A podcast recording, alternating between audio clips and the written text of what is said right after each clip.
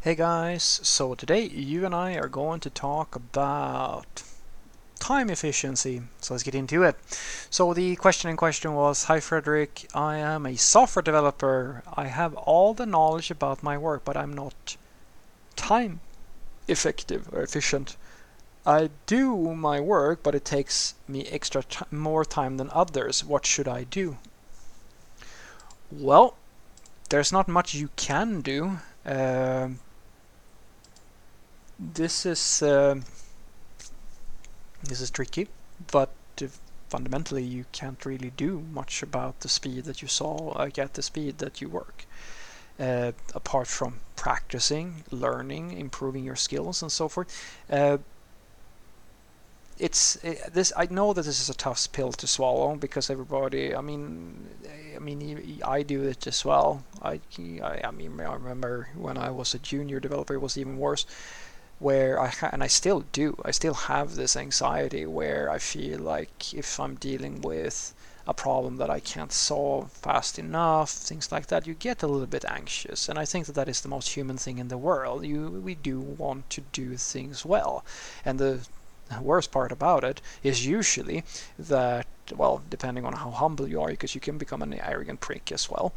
Uh, the better you get and like the harder pro like it doesn't really go away because like you're you do uh, you start by not feeling that you're doing a good job and then you start feeling like you're kind of doing a good job and then maybe you get some praise for doing a good job and all of a sudden shit now whenever you make a mistake you beat yourself up even like 10 times worse because you made a mistake when people think that you're so good and you get prestige involved and all of a sudden like now you're not uh, concerned anymore with whether or not you're going to meet the deadline. You're going to go oh shit i'm not going to be able to deliver early which is usually what i do which is going to also be a negative it becomes this really dumb spiral where you're trying to over deliver and you're stressing out over the fact that you're not over delivering and so this is it really comes down to personal security here, my friend, and it's the same it's the same insecurity that you're going to face when you're dealing with something like time estimations, because it's a, a, very few developers. I would say nobody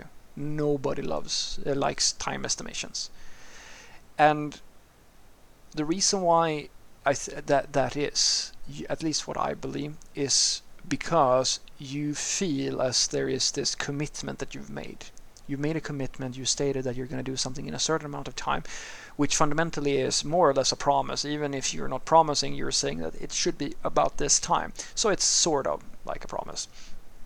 And the thing is, some people are very conscious about the expectations other people have on them. And some people are so conscious about them, and especially people who are what I like to, like I like to call them people pleasers. They're so co- conscious and about others' opinions and thoughts and feelings that they, in many cases, they project their own fears, like they're internalizing a lot of their own insecurities, to the point where they feel like they're letting other people down and sure, in some situations that might be the case, but in many cases they're just beating themselves up over something that may uh, that is really beyond their control, if that makes sense. As an example, uh, if you wanted to start getting into, say, running or jogging or something like that, well, you're going to have to start at some point and you know that there are some runners who are going to be faster faster than you and some runners are going to be slower than you. And when you start running and you start like trying to do the, uh, to do this on a regular basis you're going to recognize most likely depending on where you go right? Some runners who you've seen a few times before and some of them are going to be really really fast and they're just going to pass you and some of them are going to be a little bit slower maybe than you and you're going to pass them and try to like i mean you've probably done this at some point. It's very interesting i think to reflect a little bit on what is your mental state when you're seeing all of this stuff. Like when you see a coworker go home early what do you think about that coworker? Do you think anything at all? What do you think about um, like do, do you like what is your thought process around people that you just see or that do something? What are you thinking about them because if you have a lot of thoughts about what everybody else is doing, even though you don't really know what the situation is, then that I will argue is an indicator that you may be overthinking things. Because if you really come down to it, what should you do if you're not uh, you're not as fast as your coworkers? Like, what could you do? Should you try to like find easier tasks? I mean, I've seen that. I've seen, and it doesn't work for long. I've seen developers who very who sub is are very subtle. They pick stories that they know are safe, and they avoid any of the real work. And you're like that's a crutch at like at at I mean at best they're going to be able to maintain that to a certain point and in many cases there's like it's still to shine through. There's you're not actually like it's like putting down the lowering the weights just so that you can do uh, like so you, so it so you can feel better about yourself rather than trying to get stronger.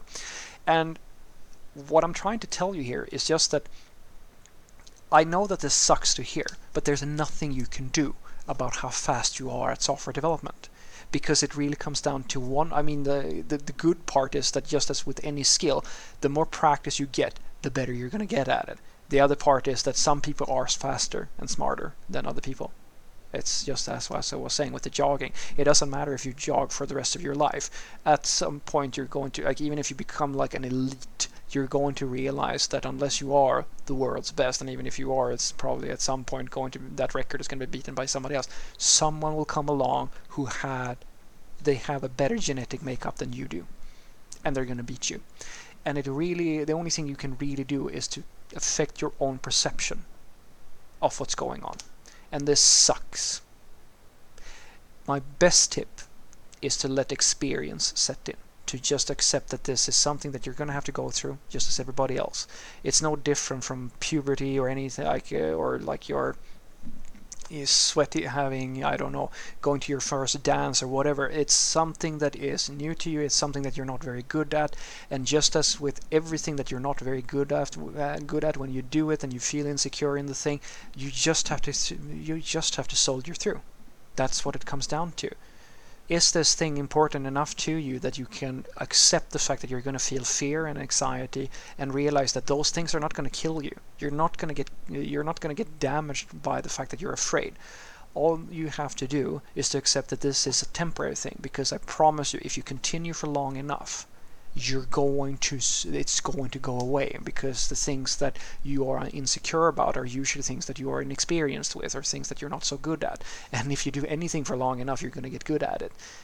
And you can't really do much more because at the end of the day you can't control what other people think about you. And that is i argue the most healthy mindset that you can have. If you go in and you do your best the only thing you have to think about is that this is as well as I can do at this moment, and I'll try to reflect on how I can be a better software developer. If it is enough or not, that's not my business. That's for my manager to say.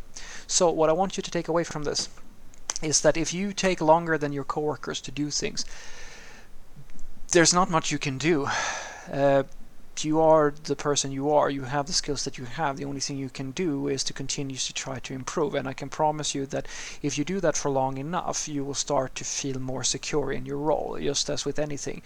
Uh, the more seniority you have, the less anxiety you will feel over the work that you do and the more secure you will be. I remember still when I was afraid to give anybody like a bad estimate in time or anything like that because I'm a, uh, me as many other people are people pleasers. You want your managers and your stakeholders to be happy, so you try to make uh, you try to say things that you think will please them until you start to realize that that is just a, it's a very dangerous thing to do, and then before you long you realize that hey actually now I'm so experienced that most people are like I can just kind of do my thing and Sure, sometimes I have to disappoint people, but I'm capable of dealing with it because I have a track record of experience and good uh, and and and good encounters with these people, so that like they they're still happy.